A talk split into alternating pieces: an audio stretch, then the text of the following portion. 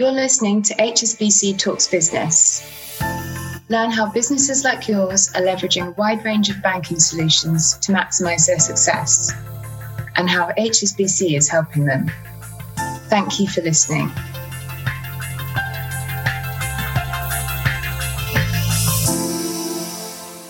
Name is Ella Arwin Jones, and I'm the editor at Corporate Treasurer, and I'm delighted to be moderating this discussion entitled Seamlessly Connect Towards a Digital Treasury Future. Now, this is an increasingly important and relevant topic for financial decision makers, with corporates racing to integrate digital solutions into their business processes to provide a better experience ultimately for their customers. According to HSBC's Asia Supply Chains Research, in 2021, 66% of corporates in Asia Pacific are seeking seamless integration with their banking partners to support their ongoing digitization journey. However, many corporates are still on this journey to achieve the goal of seamless connection. So I am delighted to welcome Zohair Ahmed, who is Director of Global Liquidity and Cash Management at HSBC Singapore. Welcome, Zohair. Hi, hello and Daniel Laverick, who is Vice President and Head of Digital and Data Solutions at Zuellig Health Solutions. Welcome, Daniel. Hi, Ella. Now, both Zohair and Daniel will be discussing how technologies like APIs, blockchain, and banking as a service provide CFOs in Asia Pacific with a simpler and smarter way to access key banking services. Thank you both for joining us. I wonder if we could start with you, Daniel. Can you give us a bit of a brief outline about Zuellig Health Solutions and highlight some of the key technology related challenges that you've faced to date? So Zuellig Pharma's digital and data solutions really are an ecosystem of integrated solutions that cover various B2B and B2C market needs. And these include um, e-commerce. Uh, we have a solution called eZRx, which is a B2B e-commerce platform, uh, which is available in 10 markets. And really what we're doing there is really offering a smarter way to buy and sell healthcare products. We have eZTracker, first of its kind end-to-end blockchain solution, and this captures and translates data from plant to patient, covering both B2B and B2C, and helps to fight against uh, pharma supply chain inefficiencies. We have Easy Health. Um, it's really a comprehensive B2C health app uh, in the Philippines. Offers everything that you would need from teleconsults for lab tests to ordering medicines, which to date has more than 2 million users on the platform. And then sitting around the solutions, we have our data analytics function. And this really takes real world data and turns it into business intelligence insights to allow predictive models and to really allow our clients uh, to take actionable next steps. And so, as we've gone through this journey, we've seen a few challenges along the way. You know, one key one is technology levels in markets. Asia itself is a diverse and complex market um, with varying adoption levels of, of technology. Um, so, with different technology levels, it means we've had to adapt the approach uh, and really adjust how we can customize and get the product to, to market that, that can fit uh, the most pressing market needs at that point in time. On top of that, you obviously have technology levels amongst customers. You know, uh, the product's only as good as its relevancy and, and how useful it is to the customer. And there's a need to educate end users, especially when you're using cutting edge technology like blockchain. And then how do we really start to foster these partnerships between governments, private organizations, uh, and the public um, so that we can be faster to market and we can make sure that the adoption of these technologies is where we would hope it to be. Uh, and then I think the third one is really around how do we accelerate the deployment and really meet our B2C customer needs. Traditionally, technology, it takes a long time, months, years to build a, a product or, or, launch a product. But now uh, customers don't, don't want to wait that long. They want these products in days or hours. Uh, and so customers are very demanding for immediate changes. So how do we make sure that we can meet those challenges? And Zohair, could I turn to you and ask what exactly is driving the desire between corporates and banks to seamlessly connect with each other? And do you have any real life examples of how API enabled banking integration has enabled those corporates to really follow and close transactions and, and then access information more quickly? Sure. I think the single most common question from treasurers is how to make their treasury function more efficient to enable growth. And the answer increasingly is via APIs. This is fueled by a shift in consumer behavior that demands speed, and APIs enable Treasury to be quicker, safer, and data centric. Let me share two examples with you. A client in Indonesia in the commodities industry, and the other is a pharmaceutical in Thailand. Both used to collect checks from remote locations, an extremely cumbersome and manual process.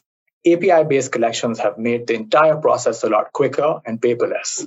And the data derived from the process is critical in assessing their credit appetite as they look to extend payment terms. And the next step for these clients is to embed banking as a service to facilitate financing through their e commerce platform. In general, I'd say APIs and platform based sales are enabling companies to tap into a larger customer base than was previously possible. Thank you, Zohair. That's great. And back to you, Daniel, then. Can you talk us through some of the new solutions that you've leveraged to make communication between you and clients simpler and faster? Yeah, I think um, Zohair touched on, on one of our key pain points. You know, and COVID and its lockdown really forced us to pivot quickly, um, and this was to ramp up our, our e-commerce platform uh, to fulfill orders, make sure that that we could get life-saving drugs uh, going out the door. But on the flip side of that, you know, our processes were very manual. You know, collectors used to go out and knock on doors, pick up cash and checks, uh, and then deposit them in the bank. So overnight, with the COVID lockdowns that we saw across the market, it, it had a huge impact on our cash flow. At any one point in time, you know, we have around 1.5 five to two billion uh, outstanding on, on accounts receivable. So working with HSBC, we're able to incorporate online banking capabilities within our e-commerce platform very quickly. Um, and this really helped us to keep on operating. Uh, you know, it allowed customers to pay online and then with that improve cash flow with, with suppliers as well. And this is all really down to APIs. It, it gave us this quick solution to streamline our manual tasks. Uh, and now we fixed those, we can see huge potential for optimization going forward. With also, it allows us to respond much more quickly uh, when new opportunities emerge in, in new markets. Um, and these opportunities include expanding the use of existing tools, uh, such as eZTracker, um, uh, which can be used for vaccines beyond COVID-19 setting, and also plugging gaps in some of the other markets that we see in the health tech space. Brilliant. Thank you. So, Daniel, um, you touched on blockchain earlier. Now, blockchain is a technology that seems to be underpinning the future of digitization, especially among corporates. Can I ask you how its application to drive a seamless connection is working for you and how it can impact companies across Asia Pacific? We are we're big users of blockchain, um, and we started this journey really to enable authentication of pharmaceutical products for patients. We've then seen a really a natural extension. It comes once we guarantee a product is genuine and of high quality, then if we can extend this network to then bring in things like IoT sensors around temperature control to ensure it was transported in the right conditions and then ultimately delivered to the person it should be, we can then look to automatically generate an interaction with a bank. Uh, this removes the need for manual processes, uh, and really it's, it's an end-to-end seamless user experience. And so I think this is one area that we're seeing is, is really a natural evolution of the blockchain backbone. Obviously, blockchain itself is a natural fit when you look at things like patient records or clinical trials data. Using a blockchain based system enables you to look at records years after the fact. Uh, and you know that the data that's held there, it's full integrity, it hasn't been tampered with, it's immutable. And um, so really it helps to build a, a transparent and highly trustable data layer. Um, and so for us, I think um, we're now moving away from blockchain being as it was perceived as a, as a buzzword and it's now becoming commonplace in the industry and I think certainly in the supply chain industry. Thank you. And Zohair, turning to you, could I ask you about how you know blockchain is being applied on the banking side of things? Users of blockchain are multilateral. There's cross-border settlements on the distributed ledger for one, and there are live examples with intrabank settlements. Essentially anything where there's an exchange of information amongst multiple parties without a trusted central authority can happen real time through blockchain. If we look at trade finance, bond issuance, all of which have live customers that we've supported. There's also been a lot of demystification of blockchain since some of the initial concerns. Is this a viable solution? Will enough corporates and institutions across the value chain adopt it? Will the regulator support it? But I think, as Daniel alluded to, there are enough live cases now for us to move past those first steps. Thank you. That makes sense. And I imagine it's all about kind of knowing your customers and exactly what they can get out of the technology that you're able to provide through the transformation and digitization of platforms in banking. Now, turning to the impact across the industry, given that e commerce and digital payments in particular are expected to continue to grow, how do you both think the Treasury landscape is likely to evolve? And I wonder if this is something I could start with you on, Daniel.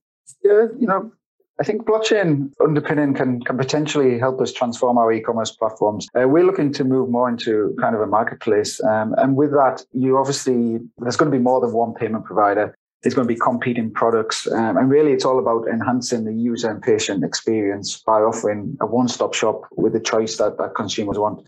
Um, so really, for us, e-commerce is a is a very important channel. Um, I, we we can only see it uh, hugely accelerating. It's all about how do we how do we build an ecosystem or a solution where the customer or patient never wants to leave? So they can do everything that they need to on one platform. So i think the interactions that we have we're working with, with hsbc to offer different uh, payment methods. I think it only adds to everything that we're trying to do in the e-commerce space. Fantastic. And Zohair, can I ask you about the evolution of the treasury landscape from your perspective? We've already seen treasuries evolve from being focused on operational efficiency to becoming more customer centric and growth oriented, with more and more synergy between treasury and the businesses developing.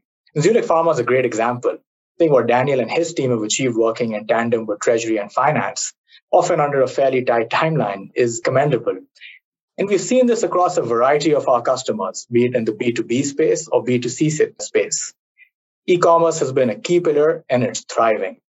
And taking this e-commerce rush a step ahead, if you look at embedding banking as a service, it leads to enabling greater growth and enhances customer experience and loyalty. Fantastic. And just to finish then, as a final question, how exactly can treasurers capture opportunities arising from this trend? And what exactly are the pitfalls that they need to be mindful of when adapting to this new environment? Uh, Zohair, let's hear from you.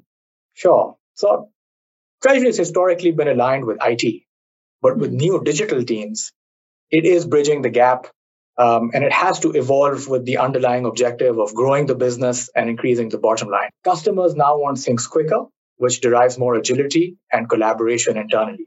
And that really is key. That makes a lot of sense. Um, and Daniel, how about you? What are your thoughts? Two years ago, uh, technology was nowhere near as high on our agenda as it is now. Um, I think, Ella, you hit the, the, nail on the head. You know, the, the goal is really around customer loyalty and stickiness. Um, and so we need to work hand in hand with, with our tech teams to enable uh, our customers to do everything that they want and need to on our platform. And as I mentioned, we never want them to, to have to leave. Fantastic. And, and with that, um, I will wrap up today's discussion by thanking both Zohair and Daniel for their insights. Thank you very much, and we hope to see you again soon.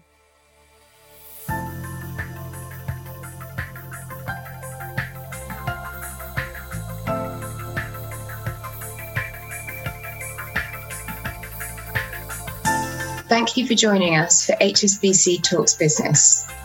To learn more about anything you heard today, please visit business.hsbc.com.